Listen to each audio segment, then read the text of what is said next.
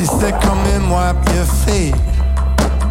I walked in off the street into her room. They looked pretty bad.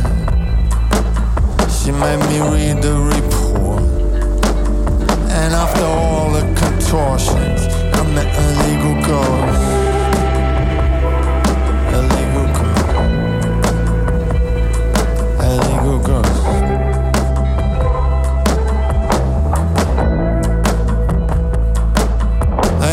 Burned his body, and then they burned his clothes. Yeah, but it doesn't really matter who you sleep with now, you'll always sleep alone. So it may as well be me. I got nowhere to be. You'll probably hang around. Yeah, just you, me, us two, and your legal ghost.